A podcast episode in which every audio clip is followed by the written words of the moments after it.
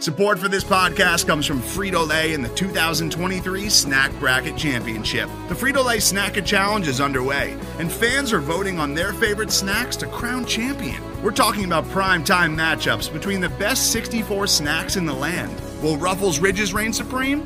Can Doritos defend their dynasty? Or will Smart Food use their smarts for a surprise upset? Only you can decide. Get in on all the action for a chance to win up to $1,000 or a year's worth of snacks. Let your snacks be heard. Just go to fritolaysnacket.sbnation.com to vote and enter for a chance to win. No purchase necessary. Sweepstakes ends April 3rd, 2023. Void where prohibited. Year's worth of snacks awarded in the form of 52 coupons, each good for one bag of chips. See official rules at fritolaysnacket.sbnation.com.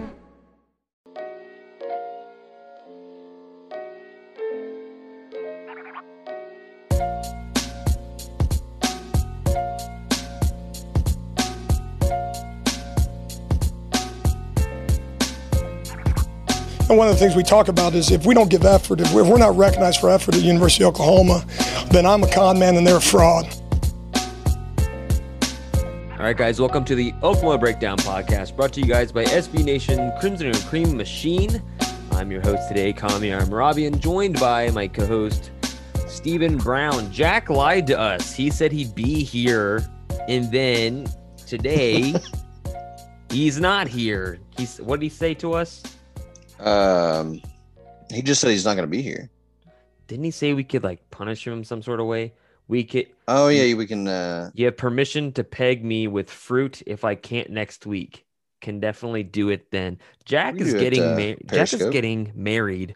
Um, so I, I imagine he's uh he's got he's planning that wedding. he's a busy guy, He, he is a busy guy, but future wedding planner too. yeah. Is that a do you think that is that a lucrative job? Oh yeah, I know. I got friends that do it. In like what do they do? Like I know of course they plan weddings, but like what's do you know what the process is like? Timeline. You gotta get all the chairs, the flowers, Oh. the lighting. That's It fun. seems arduous, but uh, they get paid a lot. Interesting. Oh man. What has happened this week? Anything interesting? I don't know. Today's this week's been crazy so far, so I'm so out of the loop. I think uh, it rained. That was cool. Finally feels like spring. It's not like 20 degrees again. Dude, like I was happy because like it doesn't get dark till like what 8 30 now. That's great. And I went on a run at eight o'clock, but I forget my allergies. Like because I have seasonal changing allergies and I don't really get like my nose stuffed up or anything. My sinuses sometimes I can feel pressure, but I get gnarly seasonal changing headaches. Do you ever get those? oh yeah, Like I'm allergic to everything in Oklahoma. sometimes they're terrible sometimes they're more bearable uh, but i went on a run after like my workout and i came i came in and ate dinner and now we're podcasting and i feel like i just ingested all the pollen while the wind was like whipping around before this storm or i guess this brief amount of rain that happened but i guess we could talk about football we we, we, we have things to talk about right we've got talking about Chris McClellan, who had a pretty decent showing at the five star challenge. She like won everything as a three star, by the way. Uh, talking about uh, previewing the, the de- defense a little bit more, linebackers, defensive secondary, and just a little more important things like breakout candidates, All Americans, and Alex Grinch in general. But I guess we can start. And this is from a Twitter post I thought was interesting that I think it was an ESPN thing. I can't remember what it was from. I just saw it on Twitter. And they had OU rated as, you know, in the top four or something like that as best running back schools ever. And some of the names they mentioned, Adrian Peterson, sure, yeah, great. DeMarco Murray, it's fantastic. And then they mentioned Samaje Perine. And I was thinking, okay, like everybody loves Samaje. He's a big bowling ball, but I don't think he's even top five running back since 2000. And we even talked about this before the podcast. Like he's talented as far as being a bowling ball running guys over, but as far as like skill wise, what is what is there? I mean that that sounds bad, but what is he? What is he great at? What what is he a game changing running back? he's great at being like 240 pounds. Is he kind of running back that can win you a national title? Uh, yeah, he can get you there. He's not going to do it by himself. He's not like, uh, oh man, like what Trent Richardson or whatever you want to call it, Derrick Henry. But uh, I mean, I wouldn't put Perine in my top five, but I don't think he's as one dimensional as some people want to make him. If that makes sense. Yeah. Because he did have some some pretty clutch catches. I think there was one in the was it Tennessee game for sure. The Tennessee game that Uh, was big- Baylor. Do you have one in Baylor? I believe. s No, wait. Mm, what are you thinking of? What play?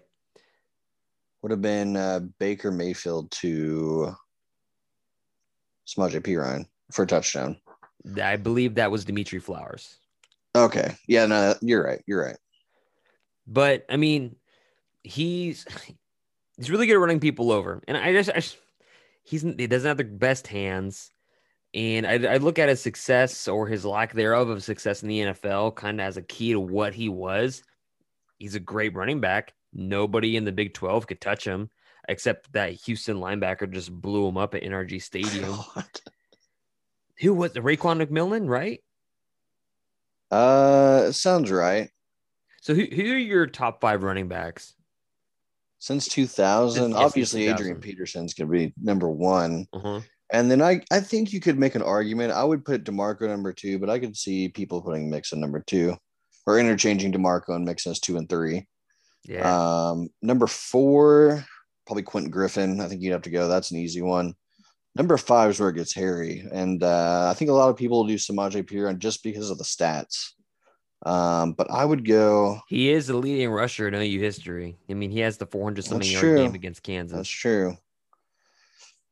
Oh man, I you know you mentioned Rodney Anderson. I don't mind that at all. I might even go uh Rhamondre Stevenson because I think if if given enough time, he would have been very special in OU's offense. I agree. And, and I think if Damien Williams had not been kicked off the team by Yeah, Bob Stoops That's by another good name. um by uh not violating team rules like five times in a row, he would have been really good. I have I have special insight into that one about Damien Williams. Like I asked about I asked about him. Like, why was he kicked off the team? Because remember, Tony Jefferson and Kenny Stills were losing their minds pissed when Damien Williams was kicked off. And then I asked, and like I was like, oh yeah, he uh he broke the rules like five times in a row in a row.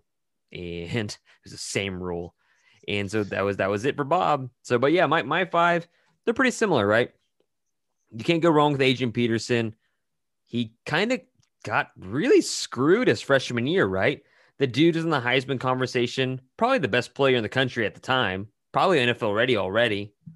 Doesn't win any awards at all. He finishes like second or third in Heisman voting. He splits with Jason White, so Matt Leinart wins. The running back, the Doak, they give it to Cedric Benson. Yeah.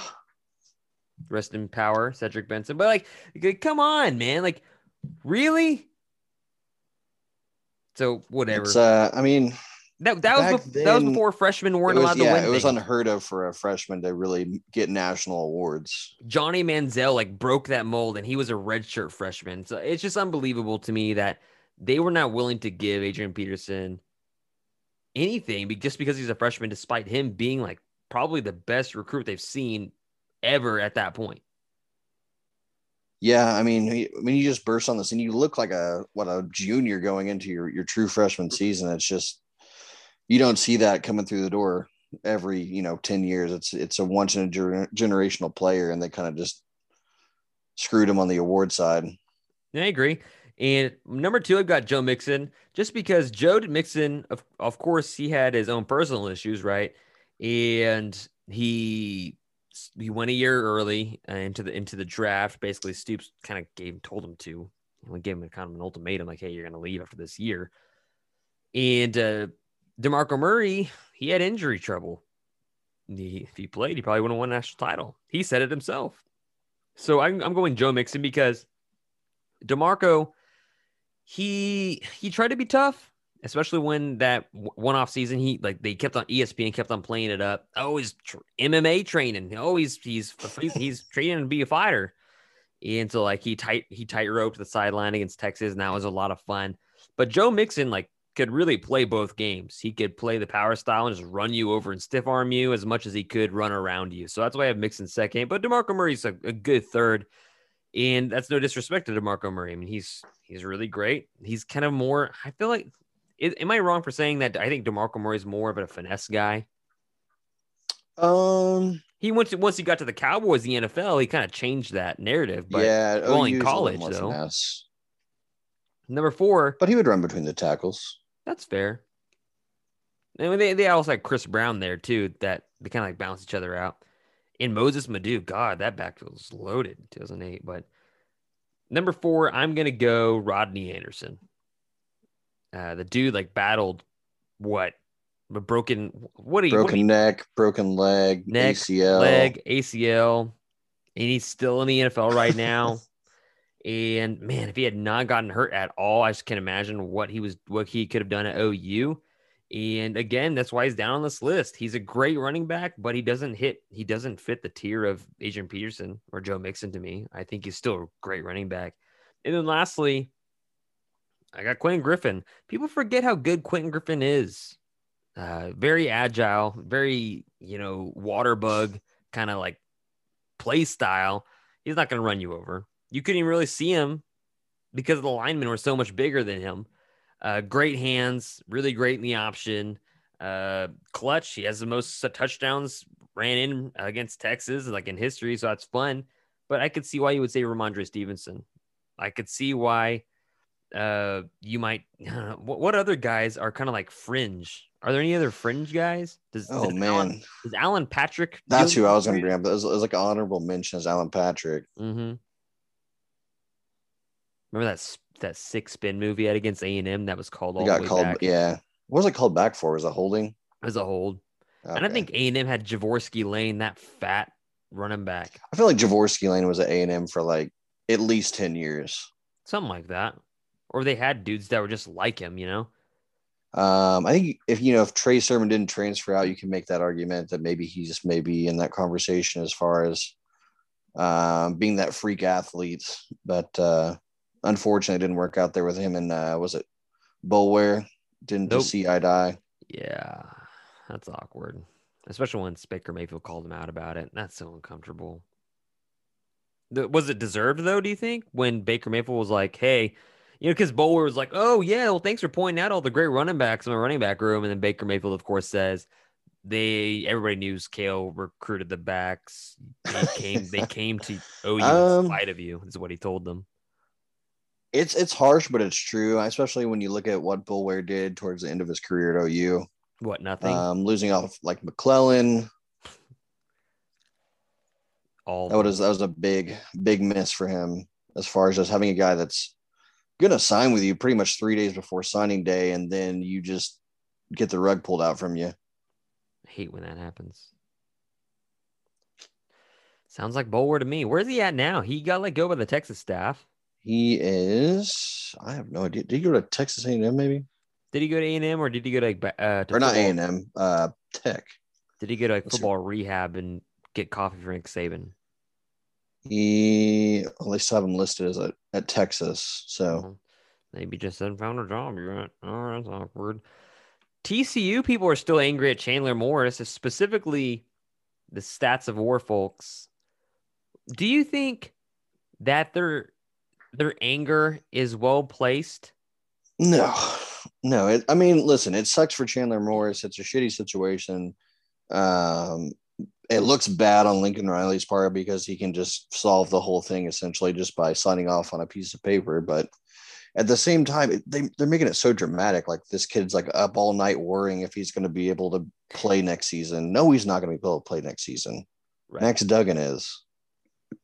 Do you think Chandler Morris would even play for them this year? In, Uh, in they like might in work him into some like rotation, some practice or some uh, some packages there. Because I think he has a way better arm than than Max Duggan. uh, TCU's not really meant for throwing the ball. Right. I just think it's ridiculous. But then, like we, we talked about this last time, his dad's now the head coach at Allen. Might change his tune soon. But you we, we talked about this and you said eh, he might change it in the summer. Seems I think once they get out of spring and everything settles down, I bet I bet they get that signature from Lincoln. I think that's fair. Now, now tell me about tell me about Chris McClellan, who is a three star out of Owasso and loves like loves Ohio State. And he just went to a five star challenge and just completely dominated and won all the awards. Uh, should OU fans and staff, I suppose, worry about not securing this guy's commitment? Uh, there's a little bit of worry there. Um, I think he recently went to that rivals camp. Was it in Dallas? Maybe. Yeah, I think so. Uh, on Sunday or Saturday, something like that, and really had a great, great showing. Um, there's there's a great clip of him. They're doing like a cone drill against the offensive lineman, and uh, he just blew him up, took the cone, and uh, just basically flicked it back at the at the lineman, who was kind of upset. So um, he's a he's a very salty guy. Um, but as far as his recruitment goes, it's you can make the argument that oh you did the right thing. There's no great way to frame it if you do that. Um, obviously, the OU wants Gabe Dindy, the five star defensive tackle, defensive end, whatever you want to label him, interior defensive lineman uh, out of Florida. And for the longest time, they felt like they're in great position for that, and they still are. Um, so that's why that offer didn't really go out as soon as it would. And at the time, you look at Chris McClellan as a guy that wasn't quite breaking onto the scene until last fall. And that really didn't warrant an offer because I don't think OU does in state offers unless they're committable. You know, I swear to God. Which is oh, fair. I mean, you can do an offer to a guy in Tennessee and say, you know, we want to offer you this this scholarship, but we can't take you at the moment. You can't do the same thing with an in-state kid. Right. If Oklahoma loses another Tulsa guy, I'm gonna lose my mind. Why do why why do they have so so much trouble in securing the signature of people from Tulsa, specifically like Owasso in that area? Um, uh, I talked to some people, like some coaches from the area, and they think that narrative's a little bit overblown as far as Oklahoma neglecting that and recruiting that area. Um, it's just one of those things where Oklahoma's in a tough place where they can go after a guy nationally, someone who's really highly rated, someone who's really burst onto their scene like their sophomore, junior, junior uh, year, and then they're late on getting to an Oklahoma kid that's really hasn't done much until his junior senior year. So it's a tough place to recruit as far as where Oklahoma's positioned as a, as a national brand. Uh, but at the same time, there's that narrative. I think it started with Josh Jacobs that Oklahoma doesn't think I'm good enough, so I'm going to go elsewhere. Which it just isn't true. It's just it's a popular opinion to have. How how does OU not just have somebody living in Tulsa from their staff that just like keeps tabs? Like how does oh, somebody not just have Annie a... Annie Hansen's husband? Yes, you something like that. You know, like, why, why, don't they just have somebody living at like? I think the, she does live in Tulsa. At OU Tulsa, and just like stay there and just like go recruit the Tulsa kids. Eh, it's just not that simple, especially during COVID, where you can't do like on campus visits. You can't go to a high school and see a guy in person at, at practice or at his house, that kind of thing. You can always. So it's more. Well, I mean, you could then you just have to stop recruiting them, like what Florida did. Florida I mean, Auburn, Oklahoma, they're not the cleanest program. There's no clean programs out there. On a scale, no, no perfectly clean programs on a scale of one to 10, 10 being just like super, super, super, like unclean. Like I'm talking like like M, like dog rolled in the mud. Yeah. Where would you put OU at? Oh man, I don't want to get in trouble for saying. I'd give it like a four, four, maybe a five. Oh, interesting. That's intriguing. Now, talking about you know, the guys that talk about uh, Oklahoma as the cleanest program in the country that, you know, they do it the right way. Right. Because Oklahoma, they don't. I would, the right way is just not to get caught. I would say they're a one, right? This guy would say they're a one uh, or zero. Joe C. Joe Castiglione, or as Porter Moser would like to say, Joe Castiglione. He uh he's putting together quite a an athletic staff once again. He's got Porter Moser. Um, he's got a oh, I just blanked the name. Annie, uh, not Annie, Jenny Bron Baron Bronchevic Bronchek Bronchek, Jenny Bronchek, and JB. yeah, and he got Lincoln Riley. He's got Patty Gasso. Joe Castiglione is one of the best ADs in the country. How much longer do you think he has at OU? Because a lot, I think a lot of people thought he would kind of go out with Stoops, but that's not the case. Yeah, I think he's probably got 10 years left, right? Something 10? like that. 10? Five to 10. I don't think it's any less than five. I think it's more than five, but fewer than 10. I'm going to go 10. I'm going to go 10 with that one. Wow. That surprises me. Geez, how old will he be in 10 years? Uh, oh man, I don't know. He'd be up there, but by then, you mean you got like a protege. You can see your product paying off with what you did now within the within ten years, and then you hand it off to whoever is under his shoulder now, under his wing. Who would that be? His his uh his son that his son that fumbled the ball in the spring game. He's also is the uh, defense attorney for what's it, Spencer Jones.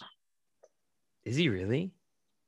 Oh, he just went off on some weird Twitter rampage about it.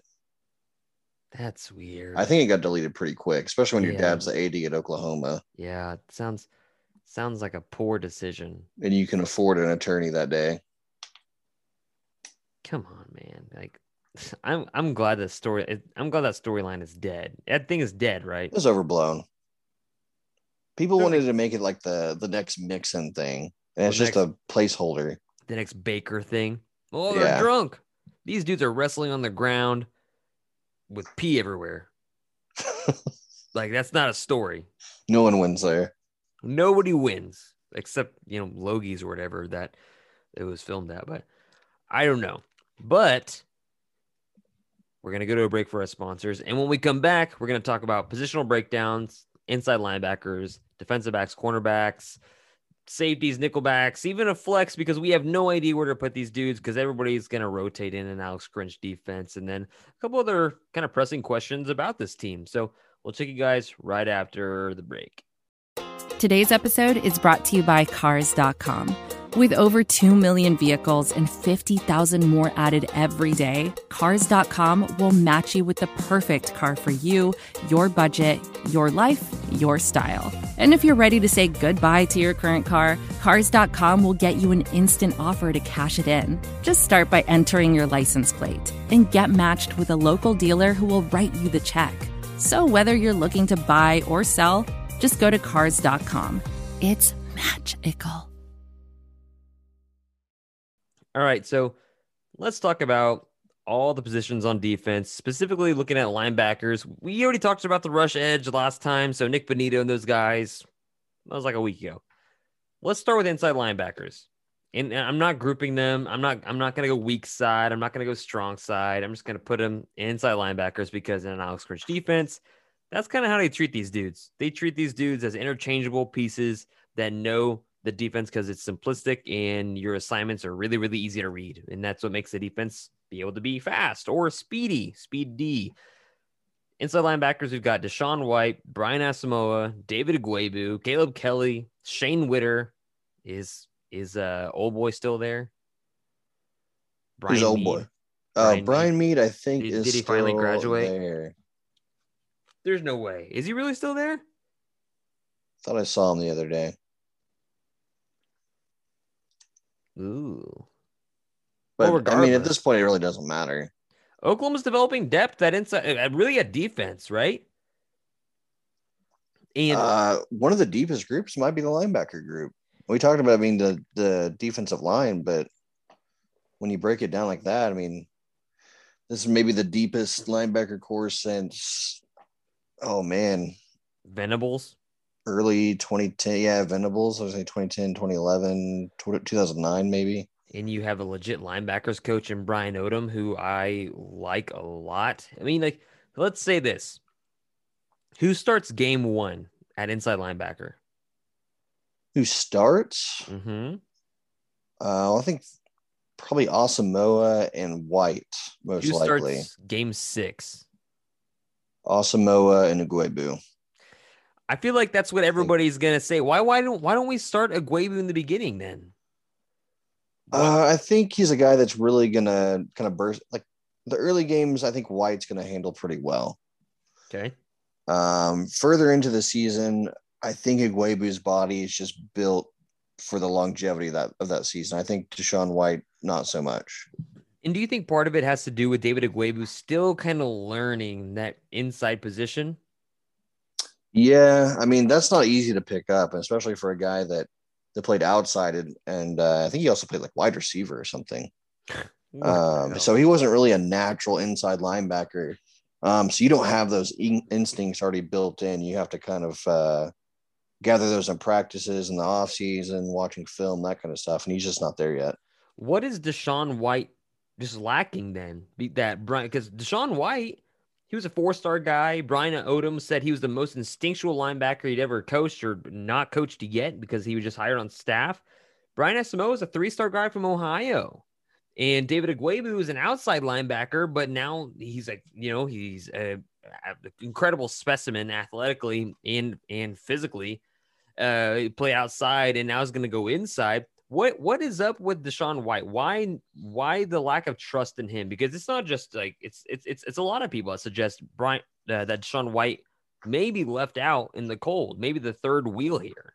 He just doesn't have those highlight plays like the other two. Like um, David Ugwoegbu, you look at the the plays against Texas, against Oklahoma State, uh, the block Florida. punt, Florida, the he- interception, he, he Florida. blew up like two. oh God, number fourteen. He's still trying to block David Ugwoegbu out there. It was that was so. He stopped that play by himself. This man blew up two players and then tackled the ball uh, ball handler.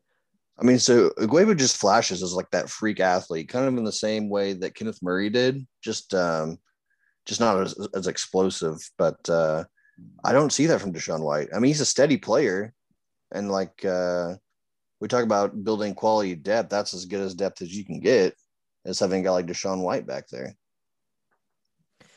Man, I, that has to light a fire under his ass, right? Apparently, it has because he's been having a pretty good early uh, early start to the spring. And I, I really like Brian Asamoah. I mean, the dude, like, because DaShaun White, he doesn't jump off the film at you. Uh, he, he's fundamental. He has a nose for the ball. He's not incredibly athletic. He's not incredibly fast, but I feel like he's super fundamental. And I think that's kind of like, I think that's integral to this defense. But, and of course, he's going to get He's like the time. Nick Collison he's going to get of that he- defense. he's gonna get playing time regardless because Alex Grinch just rotates in dudes to keep him fresh. And what better, you know, options to have? DaShaun White and Brian Asamoah. Okay, you have David Ugwoegbu. Oh, you have uh, Caleb Kelly, a seasoned veteran. Oh, Shane Witter's coming on the scene. And and didn't did Brendan Walker move inside or is he, is he still on edge? I think he's still on the edge. but you have a lot of dudes. And I can do you see like I feel like David Ugwoegbu is gonna be on the field at the same time as DaShaun White and Brian Asamoah sometimes. And I feel like Oklahoma, what they could do, which is should be really fun and could be very exciting for a lot of people. Oklahoma could put Perrion Winfrey at the nose. You could have like a dude like Jalen Redmond or whoever else you trust at the other tackle position and run four linebackers. So you could have a run a legit two four five with Nik Bonitto at the strong side, right? Yeah, you could do that. You pull Wouldn't that, that- off. Wouldn't that be a lot of fun? You'd have to have the right offense on the other side. Oh, of course you're not. You're not going to be playing Yeah. Kansas State. Right. You're going to be playing So- the, the big spread teams like Texas Tech, who aren't going to run the ball. And David Ugwoegbu, he can hold his own uh, at that at that spot. Nik Bonitto a little bit small as far as like, okay, I- say small, but Nik Bonitto is not a, strong side defensive end. But at the same time, I mean, he can hold his own. But David Ugwoegbu, those dudes, they could really run some, wreak some havoc on a lot of offenses, especially if you let's say Oklahoma gets a team down 17 points and it's the beginning of the fourth quarter. They have to pass the ball. You think Oklahoma's not going to run that set several times just to kill the kill the quarterback? They could do that. They could even move a guy like uh, Key Lawrence could fill that role because we're not talking about him enough. I think he's going to probably play in the nickel. He's big enough to be an outside backer, and he we can see him move. And uh, you look at what his his car or his uh, high school tape was. He played a lot towards the line of scrimmage as a, a defender as, and a running back, so he would be able to do both roles there. Let's let's talk about let's talk about this nickelback and let's talk about guys getting closer to the line. Buki's gone. Uh, Tre Norwood decided to go to the NFL. So now you, you have instead of having the one of the two nickelbacks, you have zero of the nickelbacks that you thought you were maybe gonna come back. And Alex Grinch saying, "Hey man, Jeremiah Criddell has made the biggest leap of anybody I've ever seen in my life, pretty much." And so you would assume Jeremiah Criddell is the nickelback, but Key Lawrence you bring up in great physical packages, I could totally see that. I could see Key Lawrence playing a ton of snaps against a Texas or a Kansas State or Iowa State. Uh, Billy Bowman, do you think he plays there? I do not think he plays at the nickel because when you look at a guy like Billy Bowman, um, who seems to be a little bit more instinctual, um, a little bit more athletic than Buki, uh, at the same time, not very big dude. He's about five nine, so you're still gonna have those same issues playing those larger teams with like uh, like Iowa State. Uh, you're not gonna throw Bowman out there. You're gonna have Key Lawrence. How do you feel about Jeremiah Criddell playing the nickel? I think he might stick at safety. Not. I'm not that's just a little instinct I got. Man, then who do you who do you have playing nickelback? Nickel, I would go right now, I think they have Billy Bowman starting. Oh man. At least as far as what I've heard from practices, but I bet it's you know once Key Lawrence settles down into the the summer, because you have to remember he's not a very old guy. He's he's coming in as a guy that only played like what one season of football. Yeah, he played one season Tennessee. at Tennessee, and he didn't. I don't think he even started. He was a high profile. And it's the COVID season, so yeah, he is a high profile recruit. Of course, Tennessee's getting crap for it now, right? Everybody just left because right. So you got to coach why. the stuff out of Tennessee and then apply it to OU. So it's going to take a little bit of time, but I think he eventually finds that role. You think he finds that role by game three or five? Definitely by five. I'm not sure by three though. All right. We'll call it an even four. Let's go. Let's jump. Let's jump to cornerbacks. Woody Washington and DJ Graham are those your CB one and CB two, or are you looking for a surprise because of recent developments in practice? Uh, I think that will eventually be it. But okay. apparently, Justin Harrington is just absolutely having a great time at cornerback. And he's a guy that, like, before the podcast, I was thinking, I have no idea where to put this man because he wants to play at cornerback the coaches I know they're like, yeah, let him, let's let him play a cornerback, but there's a variety of positions he can play. Uh, safety, he's huge. Like that dude is big, big, like six, what, six three, two thirty. Yeah, he's probably all a six three. Is is he's he's huge, and so like if you can if he can play a cornerback, if he can hold his own, sure. I worry about I worry about his knee that he came to OU with. He had a bad, actually pretty bad injury that had to get cleaned up. And so right, right now he's playing with a brace on, just like Latrell McCutchin, just like uh, Jadon Haselwood. You have a lot of athletes playing with braces on. So you're not really getting the full effect of what they can do. It's difficult to play like that in space with a brace. I mean, the, the, the, the linemen do it all the time, but in space where you have to be a quick twitch and that brace kind of just like it really just impedes kind of what it's you're not trying for to do. skill positions. It definitely isn't. And so, you think he's going to stick at cornerback? The thing about Harrington is uh, when they were recruiting him, I believe they recruited him as a corner. I think. Um, and the reason being is I think to get him on campus, they needed to kind of go with what his mindset was. And he's always felt that corner is his, his most natural position. That's where he liked to play. Um, but obviously, size wise, he's going to fit better at safety. Mm-hmm. Um, we'll see how twitchy you're going to lose a little bit of twitchiness with that ACL. So that might just be the, the, the deciding factor there for him. Who's not going to get playing time or who's going to get the least amount of playing time out of this bunch? Woody Washington, DJ Graham, Jaden Davis, Josh Eaton, Latrell McCutchin, or Justin Harrington if he sticks at cornerback? I might go Eaton because Okay. Eaton's farther back physically, and I don't I don't think they're gonna want to push that too much until he's ready to get out there. So you think Kutch coming off of a pretty gnarly knee injury, um, who's been showing out? Jaden Davis had nothing but great things to say about him today, saying he's going to be an elite playmaker, an elite corner at OU. Do you think Joshua Eaton is far behind him? Uh, yes, because you, remember- you did you see Eaton coming in? He looked Mhm. kind of like uh, kind of Oh, looked like very- Jeff Mead. very skinny, very skinny. He's Very put on some guy. weight. He's put on some muscle. It looks good. Yeah, but it's going to take a while to fill that frame out just because it's so large. Like he's what six three, six three ish somewhere yeah, in there. yeah, yeah. So it's going to take a little bit of time. That's nothing against him. That's just how bodies develop.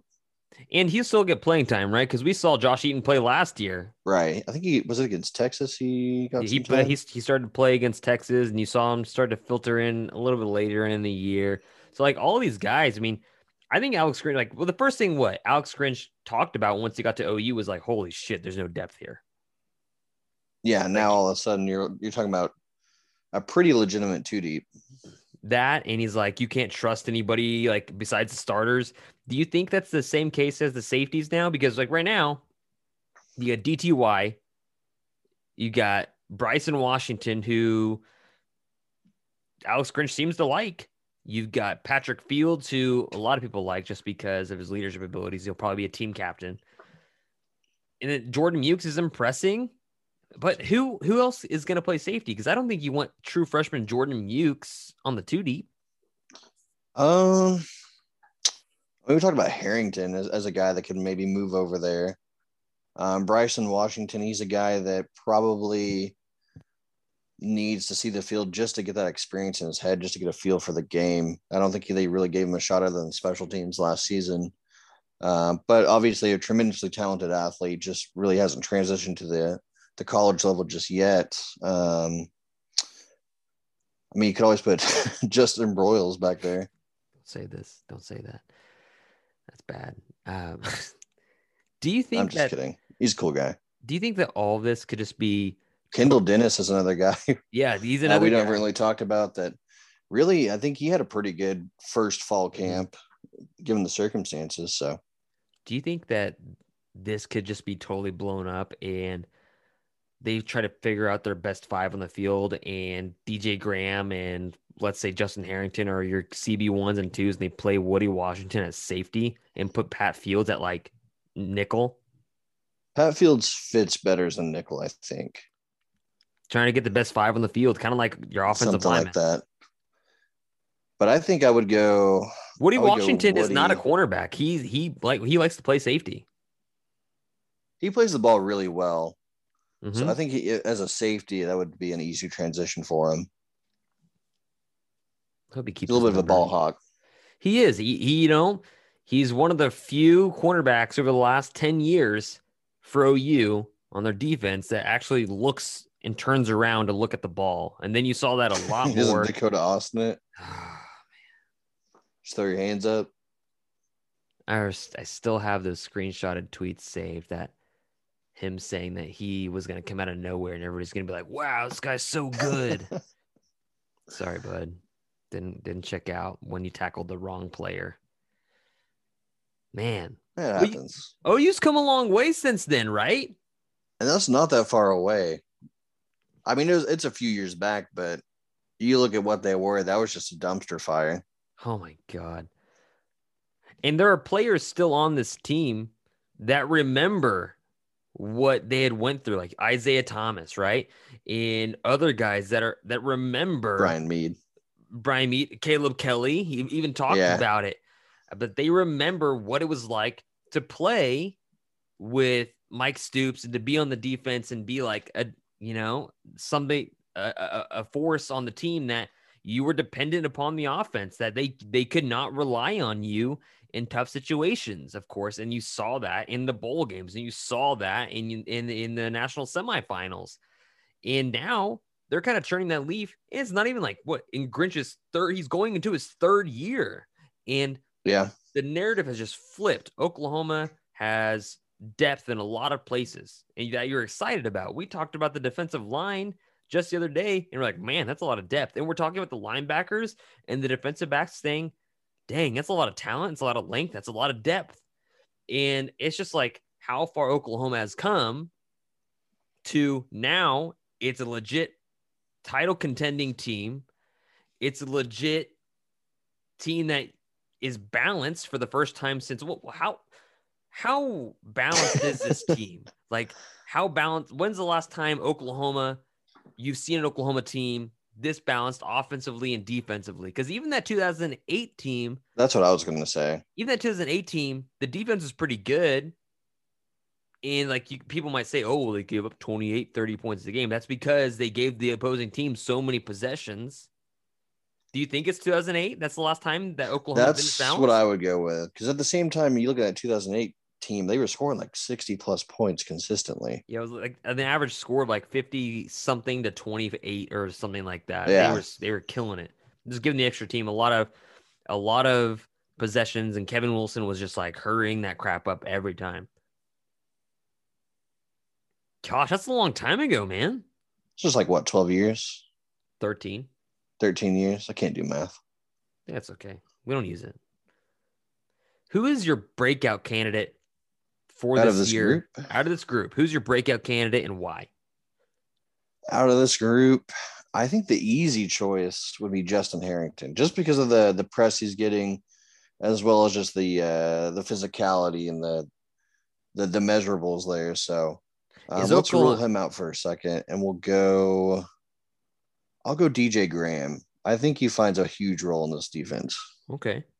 Is Oklahoma going to see, going back to Justin Harrington, is Oklahoma going to see, Oklahoma fans, are they going to see what Oklahoma and Alex Grinch were really hyping on last year, this year? Do you, or do you think Oklahoma's going to see that production on the field? Uh, I think they will. I think they will. This is one of the one of the best staffs that Oklahoma's ever had. So, um, as far as development, I don't think you can doubt them too much. Because I think a fear is A, the injury, of course, but also B, Oklahoma waits so long just for it to be another Chijioke Onyenegecha situation. And Chijoke wasn't a bad player. No, he's pretty good. Wasn't great, but good. He was serviceable. Man, breakout game. So DJ Graham, huh? A legacy. I'll go DJ Graham. He had one of my favorite plays of the year, right? Charlie Brewer's ro- rolling left and just tries to flip it over. It was a lame duck of a throw, and DJ Graham, who is a former wide receiver, just like like looks around. He's the only one there. He's rushing downhill to go tackle Charlie Brewer, stop him. Just like high points the ball. That was one of the funnest plays of the year, and that's of course when Oklahoma was just really rolling on defense. Um, I'm gonna take one of the guys that I just like freaking love in this class out of these the last couple classes. Some dude for some reason that I've been rolling with that I've been really high on. I freaking love Brian Asamoah. I love how he plays. The dude, like he plays like he's shot out of a cannon. He plays with almost like he plays on the edge of kind of recklessness. Uh, he's so aggressive, shoots a lot of gaps, and he makes a lot of fun plays. You saw it in the Florida game, him, him just like blowing up plays in the backfield, seeing plays before they happen. And if he starts to slow that game down, especially in the middle of the defense, I think he could be a really, really big proponent of this defense, especially with Caleb Kelly out there helping mentor him and stuff like that. Now that Caleb Kelly can actually go and play and show himself in practice instead of like having him come to the sideline. Do you think Caleb Kelly actually gets playing time this year, or do you think he's more like of a like a mentor figure? you know what I mean? Like, is he? I think he's gonna be the mentor here. He's gonna be the Trevor Knight of this group. You think he's going to be holding a clipboard a lot? Yeah, I bet so. I mean, there's just so many injuries the body can take before you start Right. slowing down. And Caleb Kelly just had a he's get uh he's the Rodney Anderson of this group, except That's he's not gonna do great. That's tough because like if if Caleb Kelly had not gotten injured and actually had this staff with Brian Odom, I think he would have been something really special. But also, I mean, I don't mean this in a bad way. Caleb Kelly already has like two degrees, and I think he's going into like a doctorate or something. Yeah, it, yeah, it's it's So your priorities to be a great player may not be there. this man is using his eligibility to the best. of Yeah. Does that make any sense? Like Yeah, no, yeah, I get it. your future's off the field and you know it. and he knows it too. He knows it too. And that's fair. Does Oklahoma have any Big 12 All Americans in this group? We, on Big the 12 defense, All American. on the defensive line, on the defensive line, we said yeah, we had like three. What Yeah. I think Brian Asamoah might be one of the best line, linebackers in uh, the Big 12. Wow. I think uh, what's the other competition? The the dude from uh, Iowa State was it Rose? Yeah, Mike Rose. Rose, yeah. Because like everybody in Iowa two. State's coming back for another loss. And then um, maybe, I mean, maybe Justin Harrington, just because he's going to be that different, like that different looking player on defense that people might just be like, okay, that guy's that guy's for real, just because he's going to look so different than the rest of the DBs that Oklahoma's been used to. So two. I'll go two. I'll go three. Give me David Ugwoegbu. I think he's going to end up starting a lot uh, by game three, and I think he's going to make a lot of big plays. And because like people don't care about production as much, how, how many tackles you get, people care about highlight plays. And if Oklahoma is the top five team in the nation, like they should be, and he's out there making plays, he's going to get on those lists. So David Ugwoegbu. Give me actually Woody Washington. I'm very bullish on Okay. Woody Washington after last season you know, he's kind of thrown to the fire, thrown to the mix, and he played exceptionally well, really, really well. And now he's getting an offseason to condition, get bigger, get better at his craft. I really like what he's going to do for Oklahoma, and I really like what he can do. And third, give me DTY. That dude, if he stays healthy in that system with Grinch, who Grinch trusts him so much, Grinch loves Delarrian Turner-Yell. And I think he's going to be one of the better safeties in the in the Big 12. So give me three Big 12 All Americans. Now, does Oklahoma have on this side of the ball, what we just talked about, does Oklahoma have any national Americans or no? Uh, I'm going to go no. Any For that second, one. second or third teamers? He might get a third team in there. Okay. I'll go Brian Asamoah. Wow, you are it's like like my my breakout candidate was uh, Brian Asamoah, and you already think he's arrived. Yeah, I mean, I think he's just gonna have the numbers, the production, um, to get some some national recognition there. Interesting. Especially the way he ended last season. I think he's already got a few eyes on him, and then being that linebacker in the Big Twelve, you're gonna obviously have you know the the numbers to back it up as far as total tackles, maybe a few sacks, maybe Mhm. interception. That's fair. I don't think they have any national. I I I, I agree. I think they might have like a, a second or third teamer, one or two maybe, if, especially if they make it to the national semifinal and they the defense plays well. I think they might have one or two second or third teamers, but I don't think they'll have any first teamers. They'll only have one or two total, uh, maybe. But I think the Big Twelve will be littered with Oklahoma Sooners, both on offense and defense, for obvious, obvious and a variety of reasons. But Alex Grinch, his defenses, his first year exceeded expectations. His second year, they got even better and more disruptive. Third year, where's that defense going to be ranked in defensive S&P? For that one, that's tough. I think they have more. They better. They have better depth for sure. Um, as far as just S and P rankings, I'll go maybe top twenty. But I don't know if it's gonna be that much just because you're playing in the Big Twelve. Um, so you already have those those offenses there that kind of destroy your rankings anyways. And I think the Big 12 skill players are going to be a little bit better this year. So I'll go, let's go top 25. Okay. Give me, man, that's tough because the offense is going to score so many points. Right. And then you also have the, the fact that maybe this offense does what the 2008 offense did when just give everyone so many opportunities because you're scoring so quickly. Yeah. Yeah, still, still give me because of the amount of depth, man. Still give me top twenty. I, I, I agree with that. I vibe with that because their defensive line, they have a lot of depth. We talked about that like last week.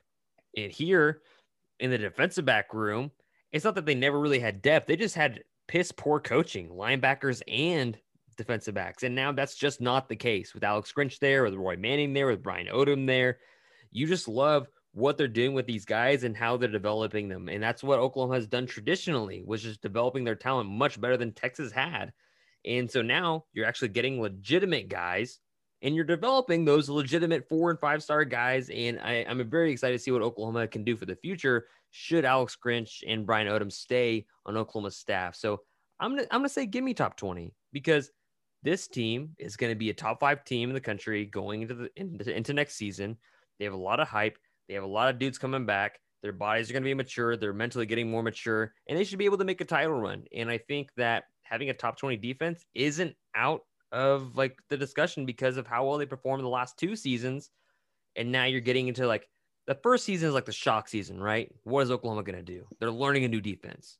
The second season is all right, let's set the bar a little bit higher and let's see if we can operate at that level, which they did by the end of the season. The third season is it's full go, strap your shit in, let's go, let's play some football. So they know what they're doing and they're going to be they're going to be playing at a very high level. So I think top 20 is so acceptable to say and I wouldn't be surprised if they finish like, you know, 24th or 5th, but that wouldn't be a disappointment.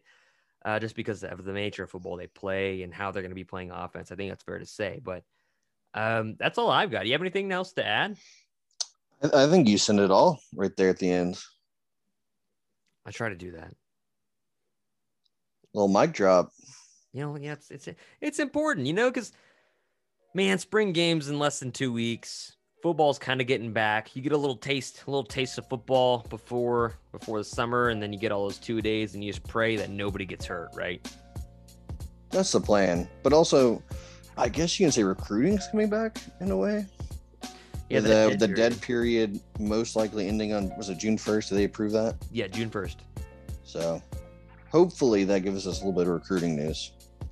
Should be fun.